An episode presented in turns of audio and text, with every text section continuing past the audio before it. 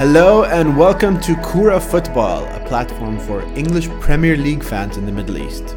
This is From the Emirates, our very own Arsenal show. I go by the name Mo, and I am your host. To kick off our podcast, we have a very special three part series commemorating Arsenal's greatest ever manager, Arsene Wenger. Our guest today is Paul Day, who is a lifelong Arsenal fan and season ticket holder from 1981. Together, we'll be looking back on the glory years. We hope you enjoy the show. We really want to know from your perspective, growing up as an Arsenal fan, you know, we, we talk a lot about what it means to be an Arsenal fan, what it means to be part of this Arsenal family. And that's really um, what the club puts out there that this is a family club you know, Victoria, Concordia, Crescit, you know, victory through harmony. How was it for you growing up in the UK, watching Arsenal, and uh, you know, really experiencing the club before the Wenger time? Well, I, I, I thank you for inviting me on. By the way, um, I'm I'm going to be 50 in a couple of months, so I've I've been watching Arsenal for you know quite a long time before Wenger turned up, my dad took me over to my first game um, when I was five, um, 1976 against West Ham. We won 6 1. Um, and I don't know if you've ever seen the film Fever Pitch, which uh, uh, Nick Hornby's book. Um, yeah. There's a bit. There's a bit where his dad takes him to the, the game for the first time, and you see it from the child's perspective of going up the steps into you know this huge coliseum of you know ugly men swearing and smoke and and just you know noise and, and this eruption. And and and it, I actually watched it just after my father had died and it brought tears to my eyes when I was at the cinema because it was um, just really brought back to that feeling of a child going in to see something like that. And you know it was sort of like a real uh, growing up experience to to be part of that. Um, and so we weren't particularly successful. I think we came 17th in the league that year. Um, and we had we had the FA Cups in 1979, which we won, and we lost in 78 and 80. But during the 1980s, we were not a particularly good club. You know, we were mid-table at best. Um, and then George Graham arrived in, I think, probably 1986. I think it would have been, um, and he had. I think when you look at both Graham and Wenger, they had uh, a distinct advantage, the pair of them, George Graham came from lower league football, so he was the manager of Millwall. He had a really good understanding of all the players in the lower leagues. So he managed to get us a, a defence. When you think how much players go for now, you know, Maguire was, I don't know how many millions of pounds. He, he got Winterburn, Dixon, and Bould for, I think, 1.2 million pounds together. So they were, they were about £400,000 each from, uh, two of them come from Stoke. Winterburn came from Wimbledon, I think. Um, and then we also obviously had Tony Adams as well. So we had a fantastic defence. And those that that when we won the league in '89, and when we won the league in '91, we we were really really good. We had an excellent side. We had you know we had Paul Davis, uh, Michael Thomas, David Rocastle, um, Brian Marwood on the wing, and then that became Anders Limpar in 1991. We were really creative. But as we went through the 90s, we just regressed. We had Ian Wright, who was an exceptional striker, and we had a fantastic defence. But the midfield was just became more and more pedestrian. So you know, we'd we'd have games where we'd start with uh, Selley, uh, Morrow, Hillier, Jensen, and then you know, Ian Selley was quite creative, but it, it was just quite dull to watch. And yeah. we were a good we were a good cup side, um, but you know, I'd, I'd go to games and we'd win 1 0, and I'd go home thinking, I wish we'd lost 4 3. I wish we could see something that was quite exciting, you know. And and that sort of that changed really when Bruce, Bruce Rioch arrived because Bruce Rioch made the signings of, of, Dennis Bergkamp and David Platt, and and that I think started a bit of a change. You know, Dennis took a while to get going, but Dennis was just a magnificent, magnificent player. Um, and at the time that uh, Rioch left, there was a lot of talk about who we were going to get as manager. And, you know, as fans, you're always, who do you want? You know, Johan Cruyff was one of the names people were talking about, Terry Venables. It was a time before the internet, really. I had never, ever heard of Arsene Wenger. You know, so when he arrived, Arsene who, right? absolutely, absolutely. But the funny thing is, was I was already excited because a month before he started, he, he signed. Um, we we saw Patrick Vieira play for the first time. Um, yeah. And I, I, was looking at this morning. Actually, I've got the um, the, the, the, team lineups. We played Sheffield Wednesday, who could could have gone top. Um, and our, our, team to start was was Seaman, Dixon, Bould, Keown, Linighan at the back, and Winterburn. So we had five at the back. We had Paul Merson, Ray Parlour, David Platt, John Hartson, and Ian Wright. So it was ten Englishmen and a Welshman, and, and Patrick Vieira was on the bench. We were 1 0 down and he came on. And I remember it was a midweek game. He was absolutely magnificent. You know, we used to call him long legs because he just had these telescopic legs and he used to gallop across the ground. You know, and, and it really was that that that excited he excited me more than Arsene Wenger arriving excited me. Um, he he was such a tremendous player, and as I say, where where George Graham had that knowledge of the lower leagues, Arsene Wenger had the knowledge of European football at a time when teams particularly didn't particularly have many overseas players. So he, you know, he bought. We got Remi Garde and Patrick Vieira before um, Wenger even started at the club, and then he managed to bring in so many overseas players who were um, good value and you know just made the team so much more expressive. And that that, that sort of sorry, sorry sorry to cut you off there, but we're we're, we're talking about England in a time and, and the English league when you know foreign players and and very, and even more foreign managers were, were unheard of. And probably the only big foreign players that time would have been Eric Cantona. And uh, yeah I'm struggling to think of anyone else. And yeah, here comes this this this entity from Japan you know Arsene Who I mean, you, you seemed excited by it when he signed Patrick Vieira, and I think uh, Petit joined around the same time. But, but what, what, was the mood like in the stadium when when and and very much in the community of, of Arsenal fans when um, you know Arsene came in and he, he brought his his his uh, French uh, his French contingent with him. Yeah, well, I think that, that I think that the fact that we'd seen Vieira play before Wenger arrived, had already got the fans on side. You know, that's the thing with football is you always want the, you know, the, the, the people that you've heard of, you know, to, to come and, and join and the big stars. But he, what he managed to do is he bought players that w- were people that you, you hadn't heard of, right? So Nicolas Anelka, who, well, I've seen yeah. the documentary recently on on um, uh, uh, what's Netflix. Uh, Netflix, right? And I didn't realise he was doing so well at Paris Saint Germain. I thought he was a reserve player, but you know, he, he came in half a million quid. He was just it was just amazing. You know, the the, the when he bought, um, I remember when he bought Kolo Touré a little bit a little while after, and you know, Kolo Touré. I think we played against Ajax in the in the Champions League, and he played at uh, fullback, and yeah. he got absolutely roasted. He was useless. And then we went up to see some pre-season friendlies in, uh, against Rangers and Celtic because we wanted to go to the two grounds and he put Kolo Touré as centre back. We're like, are you mad?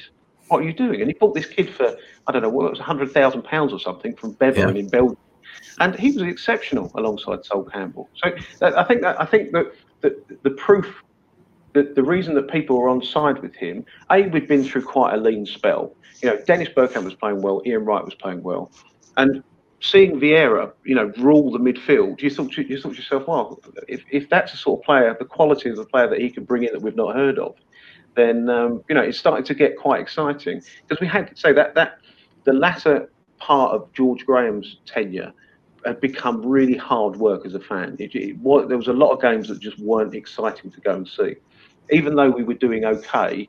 Um, I, I, thought after 91, you know, we could really progress, and we just didn't. We just went backwards.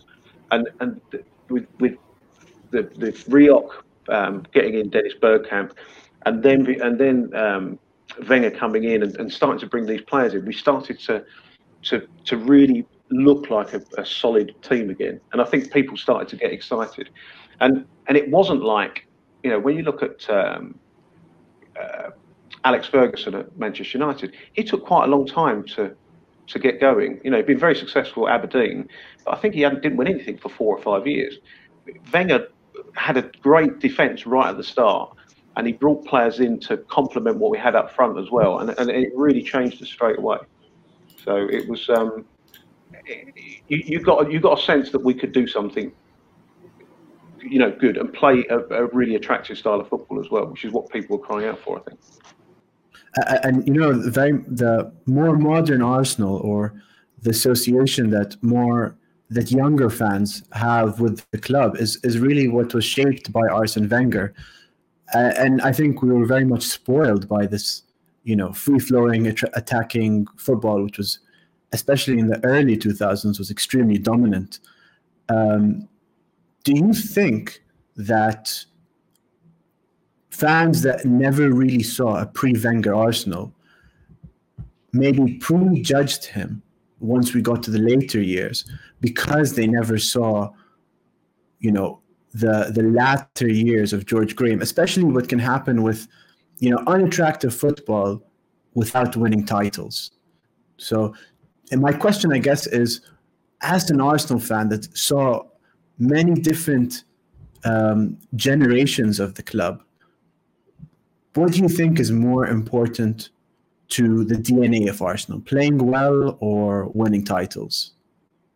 I think it depends where you are at that point in time. I, I, I take, you know, you look at someone uh, like Chelsea, for example. Chelsea hadn't won the league for so many years, um, and when they won it in 2004, 2005, I think they won it, didn't they?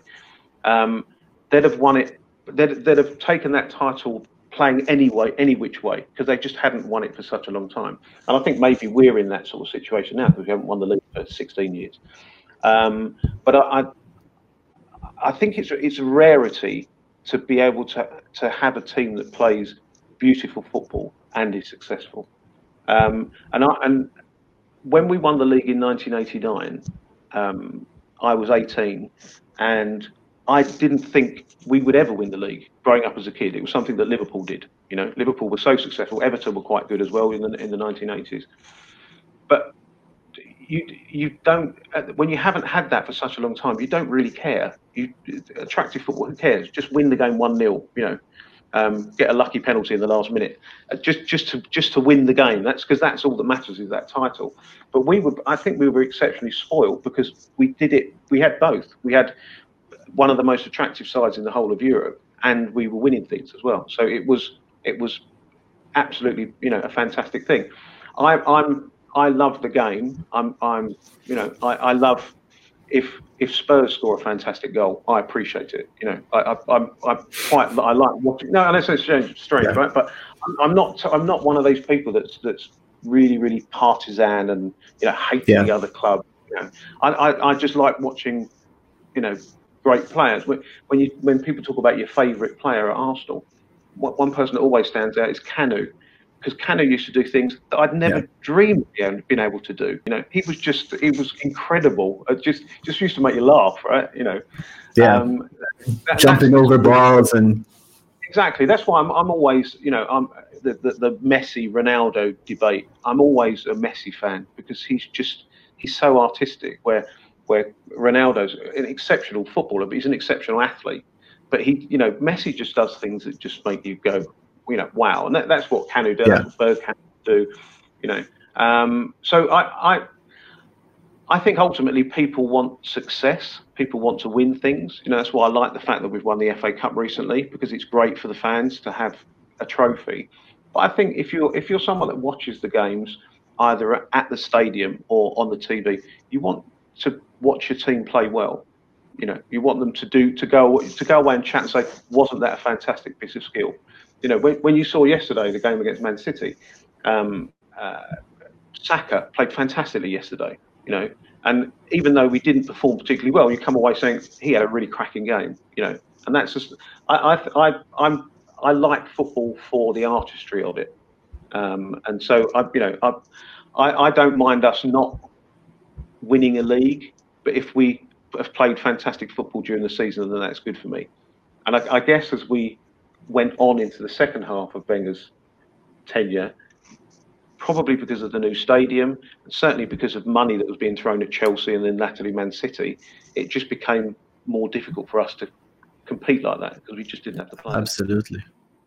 So speaking of beautiful football, uh, Arsene comes in, buys these unknown players to, to most, right? You have Emmanuel Petit, Patrick Vieira, Nicolas Anelka, and lo and behold, one year later, we're winning the league.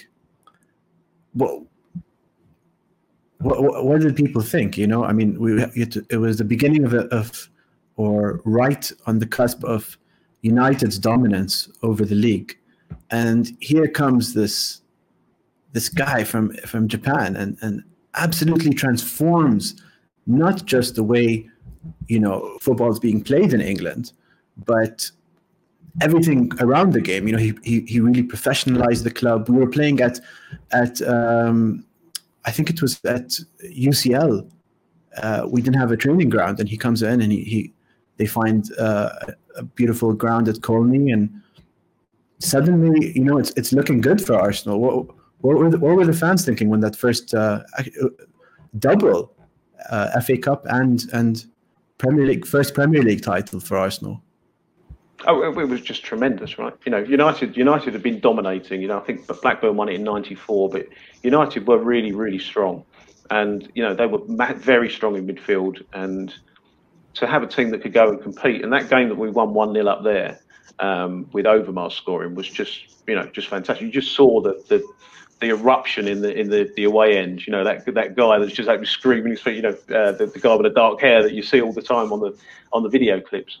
Um, it was it was uh, just fantastic. It was quite emotional for me. My dad had died a couple of years beforehand, and um, I remember being at the cup final in '98, and, and when Anelka went through and made it two two nil, it just you know, it was um, quite poignant. I, I, wish my dad had been there to have seen it because he would have he he would have loved it so much. You know, it was um, I was the youngest of three, and I, my two older brothers supported other clubs. And my dad say took me over when I was five, and he said, "Always support Arsenal." He said, "You will always see the best players." And I said, what, what do you mean? He said, well, we'll never get relegated. He said, we'll always be in the top flight. So even if we're not the best, you'll see the best. And to be there at that game, I thought to myself, you know, we're seeing the best and they're on our team. You know, and it was fantastic. So Anelka was fabulous. He really was one of those could run through a puddle without making a splash. And that, that was, I think that was, that was a, a sad point. Although it helped develop the club, when he left and went to Real Madrid, that was the first time in sort of a prolonged part when we were successful every summer people were going to leave you know this player that player were going to be bought or, you know Vieira every summer Vieira was a transfer target for Real Madrid or Barcelona or Juventus or whoever um, and that became quite draining but but the sale of Anelka allowed us to a build that the, the training facility which was the best in the world at the time um, and also to go and get Thierry Henry you know, which say I, I thought Anelka was great, and I wish Anelka had stayed for longer because he was he should have had a much better career than he did, even though he was quite successful. Yeah. Um, I don't think anyone will ever look at Anelka and think of him, you know, as a legend at their club, and, and the amount of clubs he's played for yeah. is just crazy.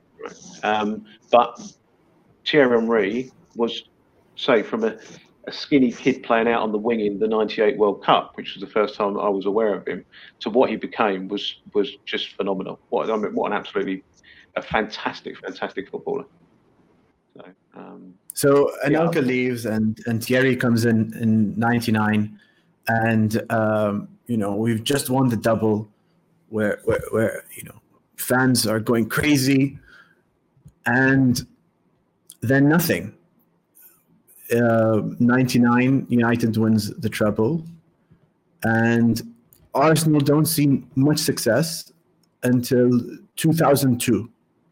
So you have this era of Wenger building something special, and, and you can kind of see it, you know, with with the type of players coming in. He's tinkering, you know, who's gonna who's gonna really take us to the next level. You know, he brings in Silvinho. Silvinho doesn't really work out. He goes he goes to Spain he brings in all these different players and they're coming in and they're coming out and you can see a bit of a tinkering but the spine of this team mostly remains solid and just before we we start to hit that success Arsene calls for a press conference and you know you, you hear the, the the journalists who were there on the day and, and they thought you know there's something unremarkable it might be a loan signing and and and who comes out it's It's Sol Campbell.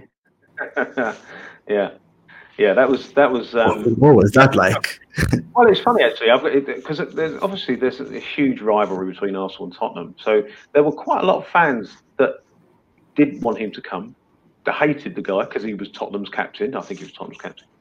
Um, and you know would never shout his name. He was the bloke from Tottenham, and uh, but you say he was he was fantastic for us. I, I, think when when when you look back, you know, say I've been watching football for a long time. The the managers that stand out as truly great managers are ones that can that can win the title with two different teams as in at the same club. So when you look at Manchester United, Alex Ferguson was was incredible, right? And you look at the teams that won the league, they changed so vastly, you know. And, and when you look at uh, say that that first game that that Wenger took charge in, um, your the defence was was Dixon, Winterburn, Bould, uh, Adams, or Keown and Adams. Then by the latter era, we had Lauren, Kolo Toure, was wasn't a centre back. Sol Campbell and Ashley Cole. You know, and Ashley Cole was a winger when he was playing at Crystal Palace on loan. Um, so he, he, he created a brand new defence, and, and, and the thing that made Ars- the Arsenal a strong team during the nineties was our defence, and he made a whole new defence, and I think that that's a real testament to to his vision. Um, putting people in, in different positions. I think a lot of people don't give him credit for that, you know?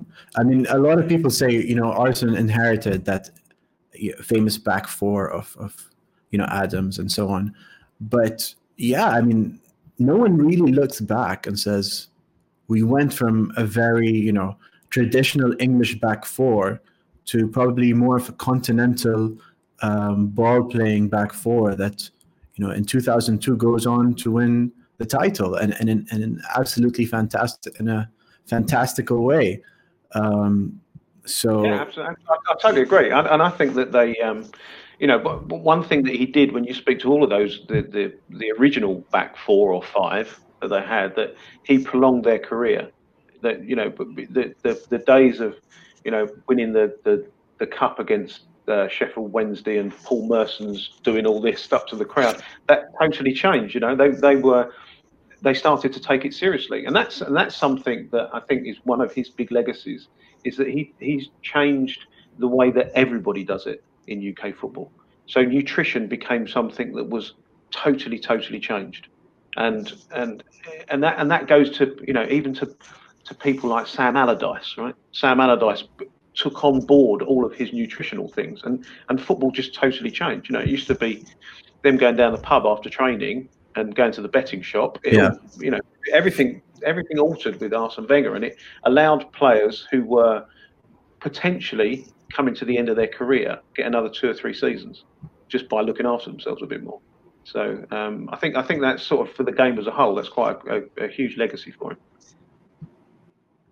So I was reading his book, which I mean, we'll probably end up doing a, a book review in another video, but um, I think Arsene should have hired a writer. But uh, so, but he did have some interesting um, tidbits here and there, and what he used to call it was off the field training, and it, it's such an interesting way of looking at it. You know that the player has sort of two responsibilities. The first being how he represents himself on the pitch in terms of his training and, and on the day, you know, match day.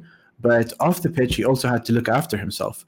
And he, he does sort of talk about how uh, the personal life is not something which he, he gets involved in, but the player has to do this off the field training, which is looking after their body, eating the right things. Uh, he, he says that you know after the games he got the, the players used to have Mars bars and sodas and you know, he today, you know, we're laughing at that because how can an athlete, you know, at halftime or, or at the end of a game, have a Mars bar? But you know, at the time, this was revolutionary, and and and like you said, rightly so. He these players said that he prolonged their careers, and uh, yeah, this guy absolutely transformed what, what it means to to to be a football player in England, and uh, it was very much about the mentality of winning. and he he believed so much in this mentality of winning that in 2003 we had two major moments for the club 2002 2003 the first you know after the 2002 um, title Arsene goes on to say that we're going to go 2000 to, to 2003 season undefeated and they announce the Emirates. So you know it seemed like a ridiculous thing in, in 2002 2003 when he said that. Uh, and you know the players later said that that put a lot of pressure on on that season and that's why they didn't win. But what, what did fans think when this guy comes out and says you know we're, we're going to be invincible? I think he was badly misquoted i, I think that he i think it was a response to a question about whether it was feasible to do it and he said i don't see why you can't do it and then from that they take him saying they're going to go unbeaten. I think if you look back in 90, when we won the league in '91 under George Graham, I think we only lost at Chelsea. We lost 2 1 at Chelsea when Steve Bould got sent off. Mm. But I think we did lose another game during the whole of that season. Obviously, Liverpool has shown it's very difficult to go a season unbeaten. You know, they were exceptional last year and still lost at Watford, and then it sort of the wheels came off a bit. Um, but um, yeah, I'm not. It's just one of those things the press like to big up someone saying that. They, they like people falling on their yeah. faces, don't they? So I, I, don't I don't recall. I don't know whether it says it in the book, but I don't recall him coming out and saying we're going to go a season unbeaten. I think his point was it's possible for a team to go unbeaten. Why not? Yeah. And I think that happened. In, I, I think that the 2002 we might have only lost one game in that season as well. I think not quite sure. Um, but um, I think we didn't, we didn't we go the whole season and we didn't lose an away game or something. I think. Uh, there, there, was something, uh, you know, something similar to that sort where we were showing signs of you know that that invincible you know aura around these players and then um yeah so he, he whether or not he was misquoted he did say that he said something along those lines and the players did tell him later that um it had a to- it had a, it took its toll on them and we're talking about players that were you know these were these were colossal players and and, and not just you know, in the way they played, but in the way they they, they thought about the game, right? You, are talking about Sol Campbell and, and Patrick Vieira, arguably two of Arsenal's greatest ever players.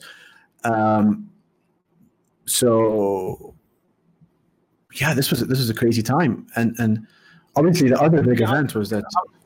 I think I think with that, you know, I'd, I'd say I, I, don't think he came out and made a prediction we're going to go the season unbeaten, but I remember it did get a lot of press it was in you know yeah. and and he wasn't and he wasn't someone to come out and say you know to deny those so he just let it roll and it, it, uh, that was his thought that a team could potentially go the season unbeaten and he proved them right you know a couple of years later so yeah. um, I'm just looking at the league we lost three games when we won it in 2002 so uh, I'm not quite sure who not a bad haul no, no, no, but but the other big event yeah the, the other big event was announcing that we were leaving, you know, probably one of the most legendary stadiums in English football in, in Highbury.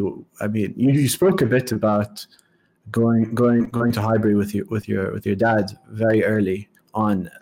Um, can you tell you know for, for a lot of fans, I mean myself included, the first time I, I actually went to see Arsenal live was in 2010. Um, so I never got to experience you know those marble halls and I think that's the case for a lot of you know more modern and younger Arsenal fans. Can you tell us a little bit about what that felt? You know, both as going to Highbury over the years and then hearing that you know we, we were going to leave. Um, I I loved Highbury. I, I, much prefer Highbury to the Emirates. The Emirates is a fantastic arena, but but, but Highbury was a proper football stadium. You know, you were much closer to the pitch um, before it went, um, uh, the North Bank got converted into seats. You know, you had the clock end and you had the North Bank full of people on terraces. Um, and you know, the, the, to see that's one thing you don't see in football particularly now. I think there's a couple of German stadiums that have got standing areas, but you know, it used to be like a sea of people moving, and when goals scored, you know, the the, the crowd was just all over the place. Just it was fabulous, fabulous thing, and to see, you know, big big games in midweek um, under floodlights when we do well was just fantastic. You know, the the the, the crowd used to be it just used to be electric. Um, and and also we used to sit. I, I I got my first season ticket in 1981, so I've been you know went to see quite most of the games during the 80s at home. Um, and when we got to the uh, I think it was I think we played somewhere in the semi-final of the League Cup, and where we used to come out of the ground, the um, Arsenal dressing room was just above where yeah. we came out. And they had windows that would open up, and Ian Wright's hanging out there shouting and screaming yeah. at all the fans. and, it, and it, you you felt like you were much. you know, the Emirates is very sanitised compared to that. That was a you know it was a mm. proper old football stadium, and unfortunately, it's it's not. There aren't many of those left. You know, I guess if you go to somewhere like Fulham, it'll probably be like that on a on a big day. And a Crystal Palace is quite like that. You know, they've they've got really good atmosphere. But Highbury used to be fantastic, and uh, people used to call it the Highbury Library. Said we didn't make much noise, but so on on big games there was the, the atmosphere was fantastic. We um, I remember we played um, uh, Juventus in the semi final of the Cup Winners' Cup in 1980 we drew 1 1, and I think there was like 56,000 people in the ground. For Highbury was, was huge. I mean, the people were just rammed everywhere. And we, remember we drove up, and we had to park like two miles away from the ground because we just we couldn't find anywhere to park. We it took us ages to get to the ground, and the place was just you know the the, the excitement was was really really fantastic there. Um, and I, I, miss it. I, I, I think it was uh, it was a, a it was a, a, wonderful place, and I, I, understand the intentions of moving to the new ground. Um, I, I, I, just think that what's actually happened since we moved has meant that that the idea, you know, this idea that we was going to compete with Bayern Munich or with, um, you know, on the world stage because of the extra game revenue, matchday revenue has been superseded by television revenue now. So I don't think it would have made much difference if we'd have stayed at Highbury, and it might have meant we wouldn't have had to sell Samir Nasri, Robin van Persie, all these players that we're selling. You know, Kolo Touré, yeah. and you know, Man come aboard half of our side, Gael Clichy. We, we possibly wouldn't have needed to do that because we'd have been in a better position financially. Um, so, but yeah, I, I, I, always wanted to buy one of the flats there because it's uh, you know, one of the apartments because it's it's a beautiful, beautiful building. Um, I don't know if you've ever you've ever been down there because it's you know it's, it's yeah. a, a, mile and the frontage is still there. So um, yeah, it's a, it's it holds a lot of great memories for me. That place, it was uh, it was excellent. So you find out that um, you know this this hall of memories is about to to go away, and you're moving into this fancy new stadium in a couple of years, and we lose the league uh, I think it wasn't we weren't too far off United that season, but then uh, in the summer we go and buy this crazy German, stick him in goal, and uh, you're probably thinking, you know, oh my God, what were the days of David Seaman? Um, but then we go 38 games that season undefeated, and we obviously we go on to uh, extend that lead to 49 games. But yeah, 2004, arguably the greatest ever team in Premier League history and one of the greatest ever teams in, in football history. What was that like? I mean, you know, we saw it here um, in the Middle East on television and, and we felt the energy, but what was it like being there, you know, game after game, and no one can beat this team. I, I guess when, when you when you're going through it, you know, obviously after six or seven games of the season, you don't think you're going to go the season unbeaten, and that only really that that that only sort of came about. I would say probably, you know, February or March when we still hadn't lost a game, and and there were games which were tight. You know, we weren't we, we didn't batter every side. We drew twelve matches in that season. Yeah. So you know, if you look at if you look at the total points, that that's been surpassed a fair few times since. I think Chelsea have done it, Man City and Liverpool. So in, in terms of if you, if you ranked them purely by points, there, there's teams that have had better seasons than that. But the, I think the psychological difficulty of trying to go a season unbeaten is obviously what undoes a lot of teams. And and when you you you listen to a few of the players, they said the hardest games were the four games they played once they'd won it to try and not yeah. lose those games. And that, that was, um, yeah. I can imagine. We played, I think we played Birmingham at home. I think Steve Bruce was managing Birmingham. And they just came and they, they had, you know, 55 defenders. It was, you know, horrific. And it, it was nil nil. And, uh, and then sort of like two minutes into injury time, he's calling all of their players to go forward and attack. And he just thought, if they if they win this, it'll be an absolute disaster. So it was quite sort of hard. it was quite hard to mouth that sort of thing to see if they could go through and do it. And then obviously the last game, they um, I think we went one 0 down in that as well. And they come back and won two one. Um, yeah, it's, just an astonishing achievement. And I, I never, I, I didn't even contemplate it for you know, at least the first half of the season, we were just, you know, doing very well, playing lovely football. We, we were, we were tremendous in that time. You know, we, we, uh, the amount of goals that we used to score when other teams had corners was quite ridiculous. You know, we'd win yeah. the ball from their from their corner, and then just ten seconds wallop straight out of the pitch. You know, Pires, Henry, um, Bergkamp. You know, they're just storming forward.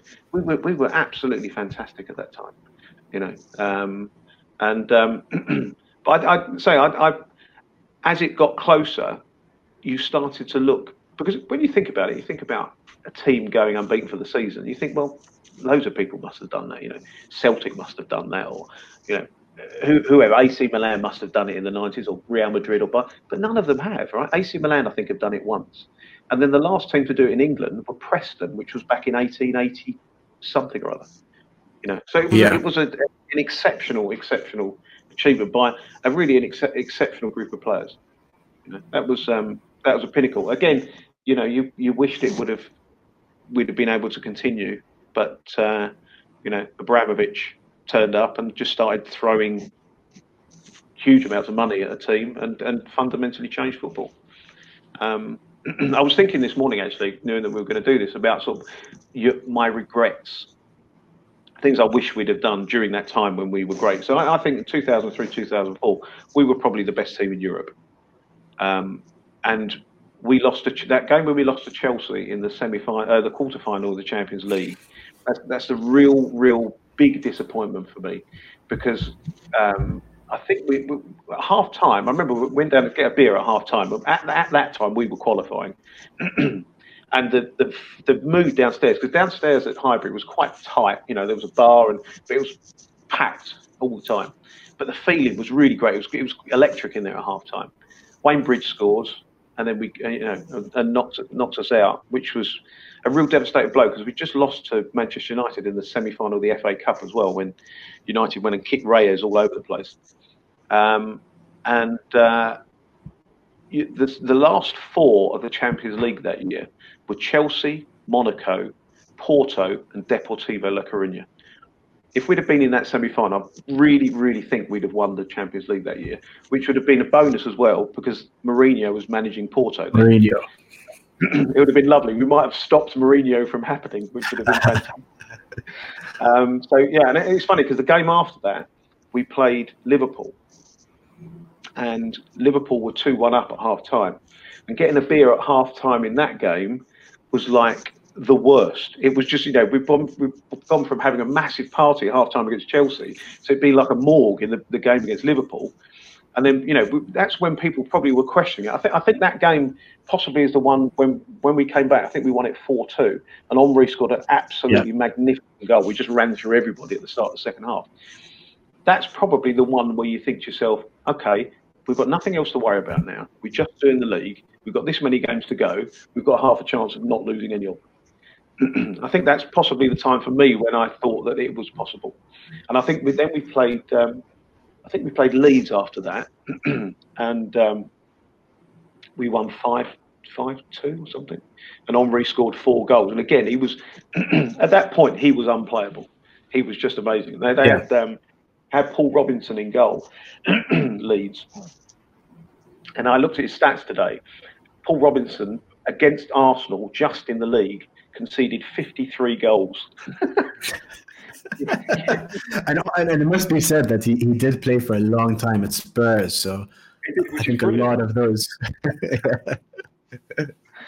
yeah, so that was. Um, so, yeah, so, we were we were we were great then. Say, and I, I I don't think as a fan you were particularly thinking about going a season unbeaten until it got to the you know towards the end of the season. And you see you saw that with Liverpool last year, right? They, they people started talking about an unbeaten season far too early because you trip you can trip up against December. Yeah, yeah, it's just it's just it's it's it's, it's only happened once in over a century. So it shows, and, and that's yeah. you know across all the leagues. AC Milan have done it, and hardly anybody else. I was AC Milan, I think. I don't think, but hardly anybody else. Celtic, I think Celtic did it with um, Rodgers and Kolo Touré, and Kolo Touré, I think, is the only ever player to be invincible twice. Good effort. A guy we bought for what is it, hundred grand? yeah, Everend or somewhere. Yeah. So was, uh, I mean, I mean, speaking of Spurs, I mean, they're, they're quite irrelevant, you know, uh, for for many years during the, the beginning of the era. They, we just used to roll over them, and primarily our our main rival was was Man United, and uh, particularly during that invincible season, those games were were, were quite fiery. How how much did you used to look forward to that? But the, to me, I don't know how long the Premiership's been going 20, 27 years. That period, those games were the best games that there's been in the Premier League and it's going to take a, a, couple of really good sides to get better than they. They they were proper gladiator battles. You know, Roy Keane versus Patrick Vieira, just incredible. There was, there was one game.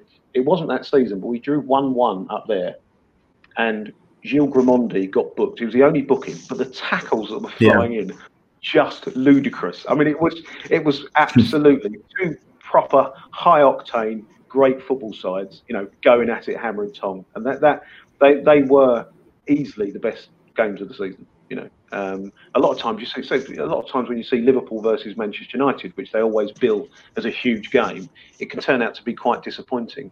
But those games were yeah. really disappointing. They, they, you know, there was a there was a lot of animosity between those two sides, which spills back to, you know, going back to, um, uh, I guess, 1991. I think we we played at uh, Old Trafford and it all kicked off. We were we were actually docked two points, I think for, because there was a big, big fight. Um, and um, yeah, so I think there's always there's always been a bit of animosity between between the two sides, and um, to have two, you know, cracking, cracking teams um, managed by people who, at the time, didn't particularly like each other. You know, they, they really were chalk and cheese when you when you think about, you know. Uh, Alex Ferguson from Govan, you know, from up in Scotland, quite a you know gritty Scot, quite dour.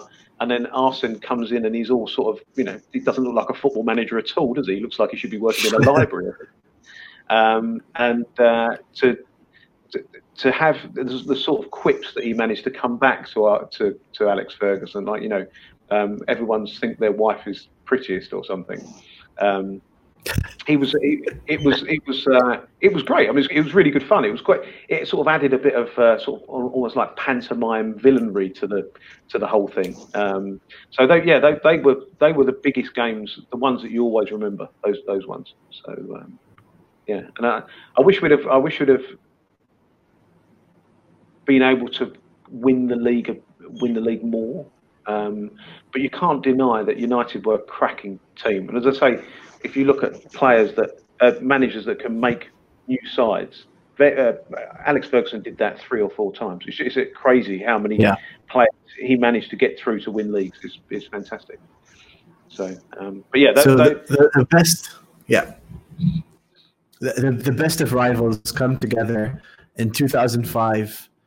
Uh, unfortunately, not at Wembley, at the Millennium Stadium. And our last trophy for a very long time, Patrick Vieira, uh, the, the final kick of the game, wins us the wins us the FA Cup and uh, goes off to Juventus. Did you think in 2005 that when you watched that final, that that extremely dominant Arsenal side, even with sort of the financial restrictions that would come, and maybe most fans didn't realize at the time, um, you know, how financially restrained we would become. Did you think that that was the end of an era? And did you really kind of see that coming that you know, for the next nine to ten years, we wouldn't we wouldn't see any any silverware again. Uh, no, not at all. I was actually, as it's funny that final, we were we were rubbish. That, that was a horrific performance by yeah. Arsenal. We, we, so Manu battered us. How we managed to get to the game, to get to penalties was was beyond me. Um, I was really sad to see Vieira go, but as I say, it probably four or five seasons we'd had every summer that he was going to leave, and then he stayed, and he was going to leave, and he stayed.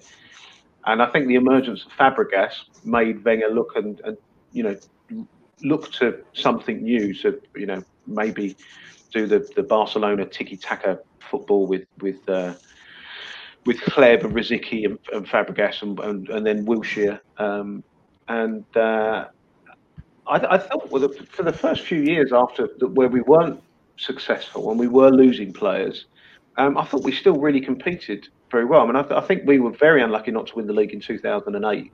Um, we had yeah. a cracking team, and they just fell apart towards the end of the season. Um, it was a sh- it was a big shame to lose Ashley Cole because I think Ashley Cole was tremendous, and I don't think we got did well out of that trade with William Gallas. I don't think he was uh, particularly good for the dressing room, um, and um, yeah, I, I, I, think it was sort of it was quite slow the the, the demise, and I think when you look at um, you look, so you look at the when we played with uh, Hleb, with Rosicky, with Fabregas, we were good we, we weren't we weren't a beautiful football. We played wonderful football. We just we just maybe there was that you know after that 2004 semi final when they just kicked Reyes to pieces. That became the mantra for a lot of clubs. Is you know they don't like it up them, so you know go and kick them and. So then you see Ramsey's leg being snapped in half and Eduardo's leg being snapped in half and stuff. Yeah. You know, Diaby's career, career being ruined because of that. Um, so I, th- I, think maybe that that that sort of soft underbelly that we were perceived to have is the reason that we didn't we weren't as successful as, as um, we could have been. And, and I think you go back to your point is what do you prefer? Do you prefer to see um, attractive football or do you prefer to see the team winning things? For that period, um, I was perfectly happy. And I think the fans were relatively, you know, some people like to moan, and I think there were there were people back in 2008 that wanted Wenger gone. Um, but I, I, I, think that we were, um, it was attractive football. I think we played well, and you go over and see them play, and you come away having been entertained. You know, I, I, I just think that the further it went on, um, and when we started having, you know, starting games with Bendtner and Chamakh up front, or you know, Sanogo coming on, and you're just thinking, you know, this is something's gone wrong here. You know, that none of those are Nicolas and Anelka. You know that that his his ability to to to pick out those fabulous players that no one's heard of kind of fell away a bit. You know, you, I, I, did think to myself when Leicester won the league, um, why why didn't we buy N'Golo Kante? Why didn't we buy Riyad Mahrez? You know, that's the, they're the sort of people that we used to go and buy that people hadn't heard of. And, and I think whether it was a scouting thing, whether it was a money thing, it shouldn't be a money thing, but um, we just, um, you know, we, we, we just sort of tailed off. Um, and, if, and, and, and we, the, the beautiful football was seen less frequently. So it, it, sort of became the worst of both worlds. We weren't winning anything, and we didn't look particularly good either. You know, um, so, and I think I say it, towards the end of his tenure, he got it back a bit because he bought, you know, we got Ozil in, we got Sanchez in, um, and we started to play well. We started to beat better sides. Santi Cazorla was a fantastic footballer. Um, One of my favourites. Yeah, he's fantastic, and I thought Ramsey before he got injured was tremendous. Um, you know, he he yeah. really sort of, he he'd really grown into the, that midfield position. He was he was scoring loads of goals, and it was just a shame that he, you know, he got injured. And and Theo Walcott as well. You know, Theo was playing very well, and he, he was a brilliant outlet for uh, for Mesut Ozil. Um, getting injured in that game against Tottenham, I think that, that sort of hampered Ozil really because he he needs people with pace around him, and we started. You know, I, I don't think Ozil to Giroud is necessarily the the ball he wants to play. He wants to play through someone really quick, which is a shame now yeah. because you think yourself, we have got fast people up front you know, if you've got Aubameyang and Nketiah or Lacazette or Pepe, why haven't we got Ozil playing, sticking the ball through to him? You know, there's obviously something that's gone on there, but um, you know, it's a shame. You'd think he'd probably be making hay with with uh, fast players up front like that. So, um, but uh, I mean, we're talking about uh, sorry, uh, we were talking about the soft underbelly, right? And uh, there, there's no one that kind of personifies that more than I think in, in many Arsenal fans' minds than Philip Senderos. But in 2006, I mean the 2005-6 season, he was part of a centre back pairing uh, with Sol, along with Sol Campbell that reached the Champions League final, conceding zero goals. And you can't help but think when you look back that if Lehmann didn't get sent off, you know, even with the sort of uh, restrictions around, uh, you know, that came along with moving to the Emirates, uh, some players might have wanted to stay, and a lot of players would have wanted to have joined, you know, uh, the European champions. Do, do, you, do you feel like that's another possibly moment of regret in which, you know, it, it could have kicked the club on, where we, we win the Champions League, we move to the Emirates, and we have a bit of momentum. Uh, is, that is that a big regret? Well, yeah, I mean, obviously it's a regret that we didn't win the final. Um, I, was, I, was, quite lucky. I went to I went to quite a lot of those games. Um, I think uh, I think that was the season we beat Real Madrid um, one um, 0 yes. at the Bernabeu. Um, yeah, which was which was fantastic. It makes me laugh. Jose Antonio Reyes got injured. Well, he wasn't really injured, and he was off the pitch, and he rolled himself back onto the pitch so the trainer could come on and stop the game, which is funny.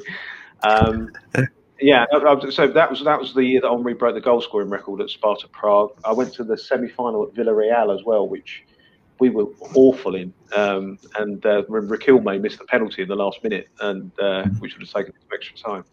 Um, and say the final is just one of those things. I don't I don't particularly.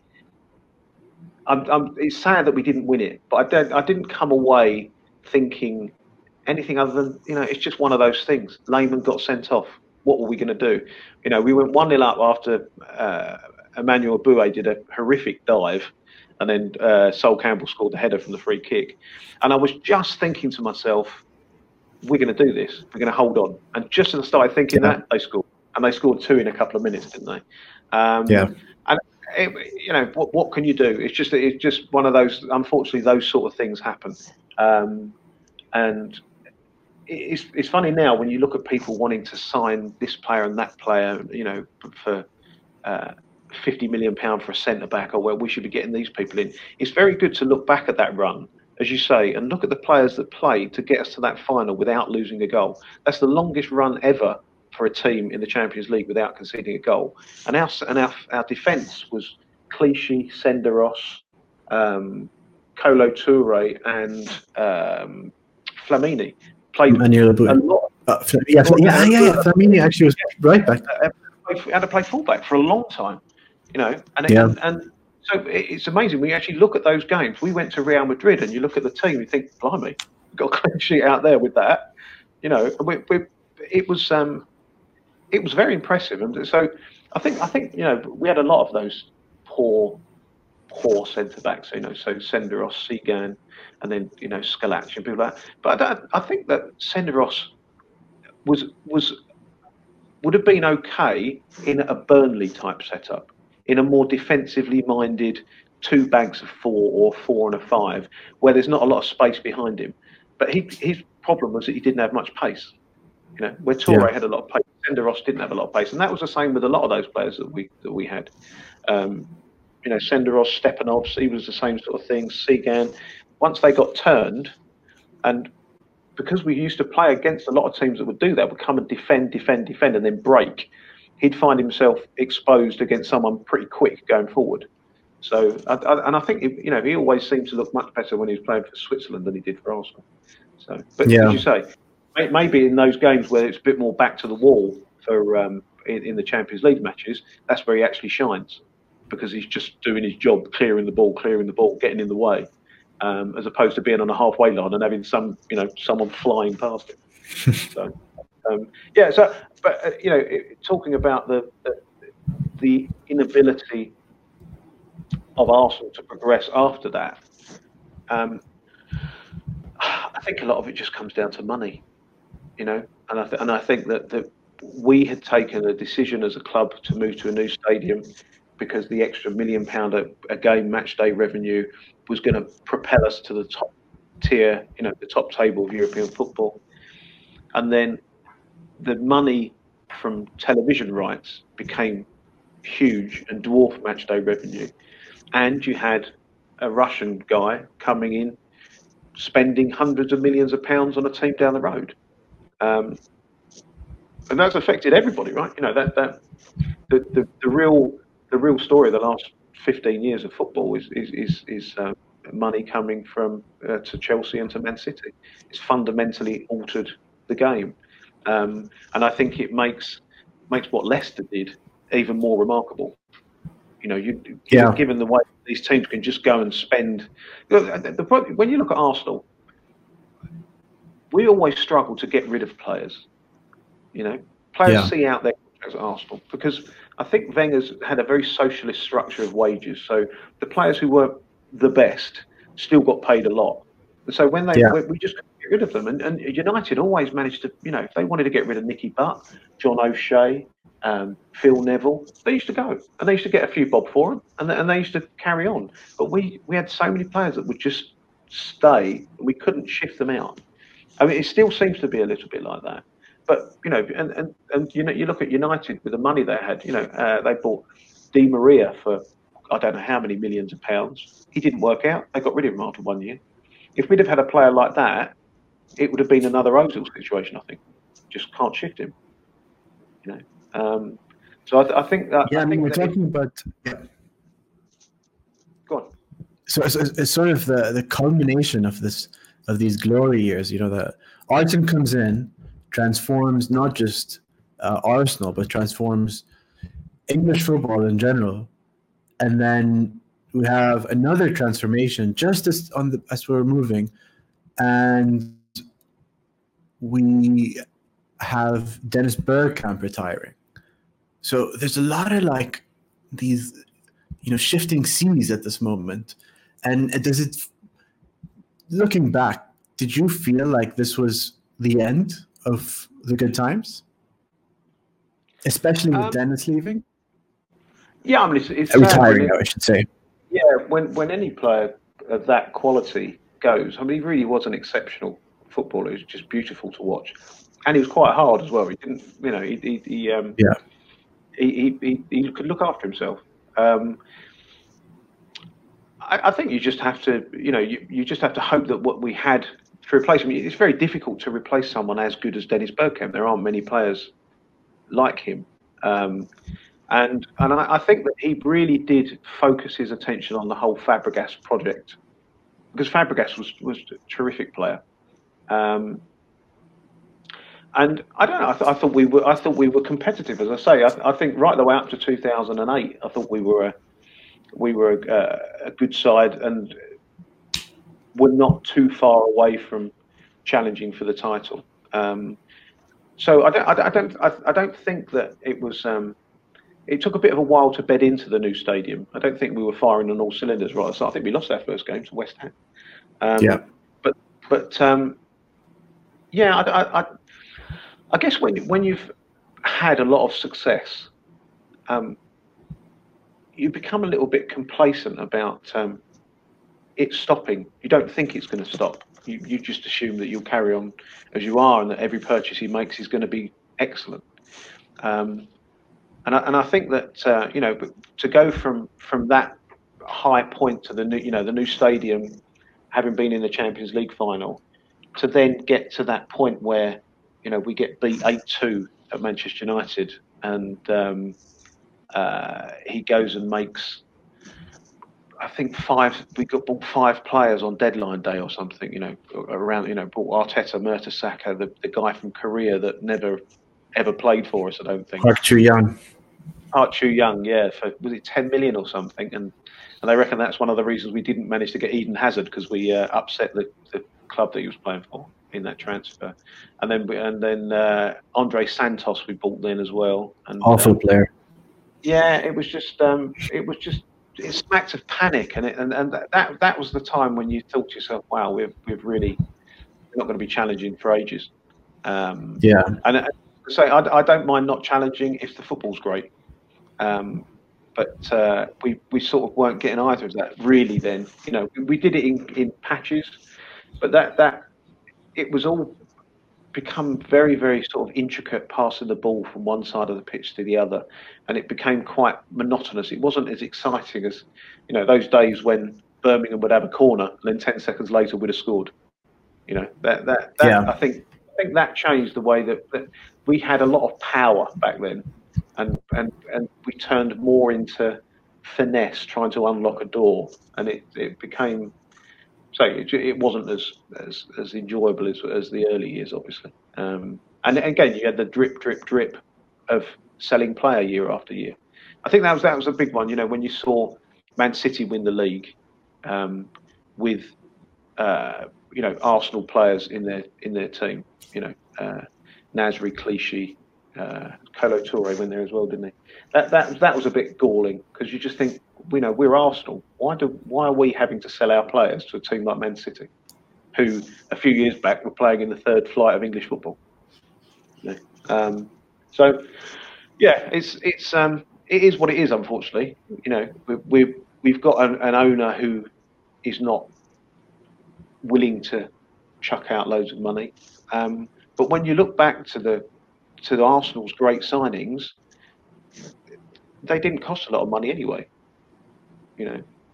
So uh, hopefully, we the people that will go on to be great players for Arsenal going forward are people like Martinelli, which didn't you know didn't cost us much at all coming from Brazil because we'd have a, a, decent scouting network.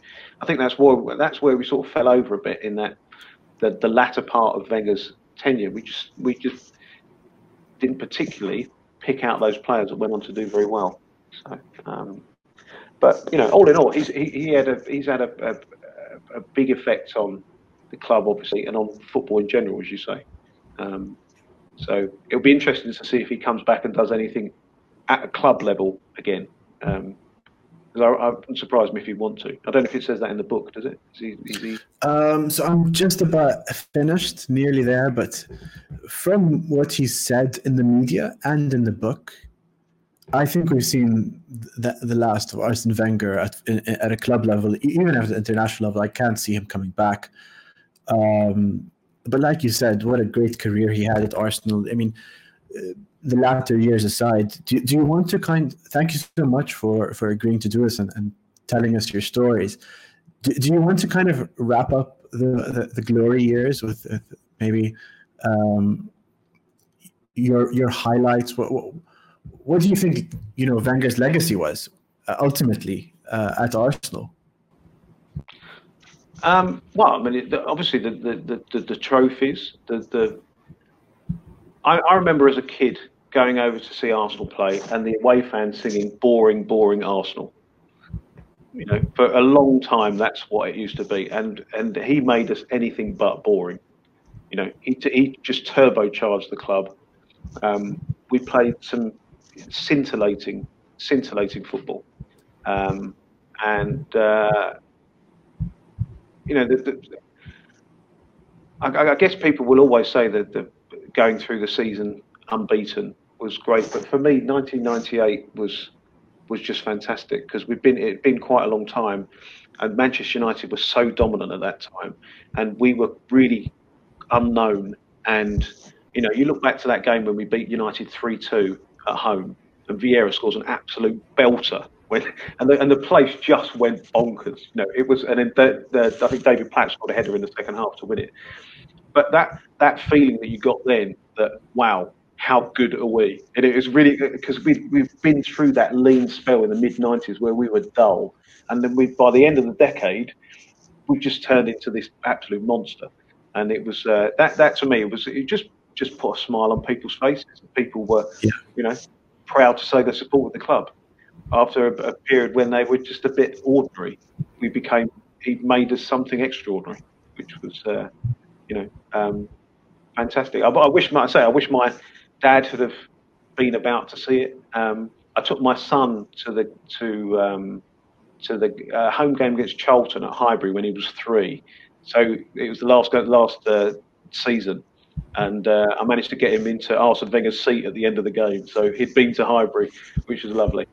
Um, but yeah, he, he, he just made um, made a lot of people happy. I think with the with the way that he played football, um, with the way that he took it to Manchester United, um, and uh, yeah, it was it was a it was a cracking time. So people that a lot of people started supporting Arsenal around that time, you know.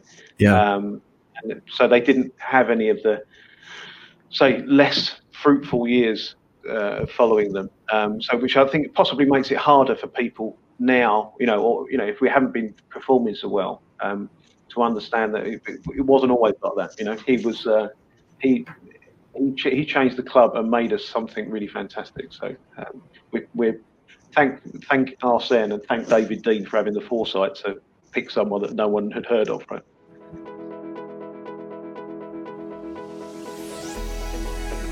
That is our show.